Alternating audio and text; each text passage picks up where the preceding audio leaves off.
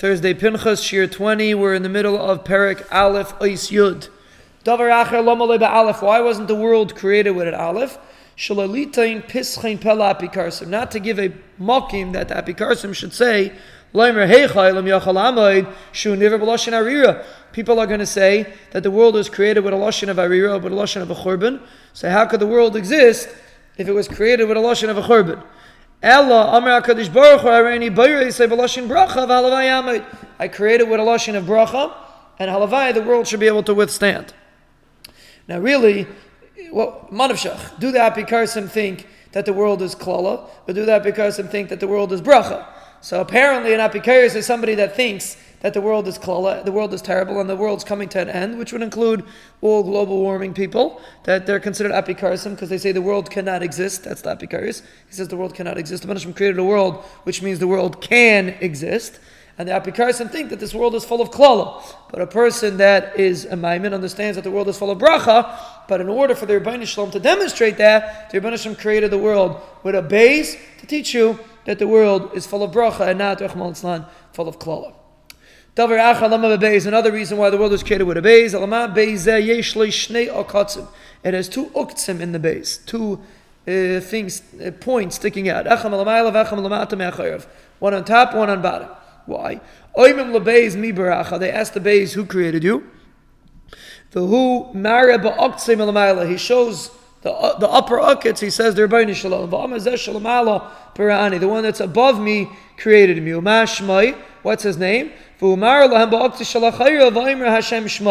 He says his name is Hashem. Why? Because it's a remes to the Aleph. Because the Aleph is made up of Yud Ke Vav. The Aleph has in it two Yuds and a Vav. So he points to the Aleph, Yud Ke Vav which is Gematria 26. It's Yud Ke. So therefore he points to the Aleph that the Aleph is the Rebbeinu the name of the Rebbeinu is the Aleph. So he points up, that's the one that created, and Mashmai, when you ask him what his name was, he points to the Aleph. What his name is, he points to the Aleph. For 26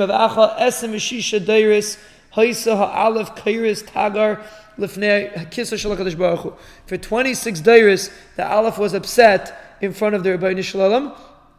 Amr lafana Ribono Shel Olam, ani rishon shalaisiyes, v'loi barascha ilam chabi. I'm the rishon of the Isiyes, and you didn't create the world with me. The entire world was created in this chus of Hashem. The Banashim created the world with Chachma. Lemachar ani entire b'Sinai. Tomorrow I'm going to give the Torah in Har Sinai, which is 26 generations. If you count down the generations, Matan Torah was 26 generations from Bria Sa'ilam. There were 20 generations till Avram Avinu and six generations from Avram. Avram, Yitzchak, Yaakov, Levi, Kahas, Amram, and Moshe was the next generation. He was Matan Torah. So 26 generations, and after 26 generations, the was given. So the Aleph was waiting 26 generations to be able to have a kiyam that the Aleph should be part of Bria Sa'ilam. L'machar ani balit in Torah b'Sinai ve'ini pesach tchila elabach shenamar anoiche Hashem aleikecha. Anoiche is, the Banisham says anoiche, the Banisham used the Aleph to introduce Torah to the world, and really the world was created with a base. But, like we said before, the Ribono Shel Olam is the only real Aleph that could still have bracha, even though it's an Aleph. So Torah represents the Ribono Shel Olam, and therefore Torah begins with an Aleph. Why is it called an Aleph? Shul maskim me Aleph. Shenemer davar tzival Aleph dar. The Torah was created a thousand generations before the world. That's why it's called Aleph. Aleph, a lashon of a thousand generations. The Torah was around a thousand generations before before the world was created, and Chazal say that the Ribono Shel Olam brought it, brought the Torah twenty six. The Ribono Shel Olam brought the Torah a thousand generations later, meaning there were 26 generations before Matan Torah and 400, uh, Eh, 574 generations before Bria Sa'ilam that the Torah was not given. So altogether, the Torah was a thousand generations before Bria Sa'ilam, and that is what Aleph, that's Merum is in the word Aleph, a thousand generations that the Torah was created before Bria Sa'ilam.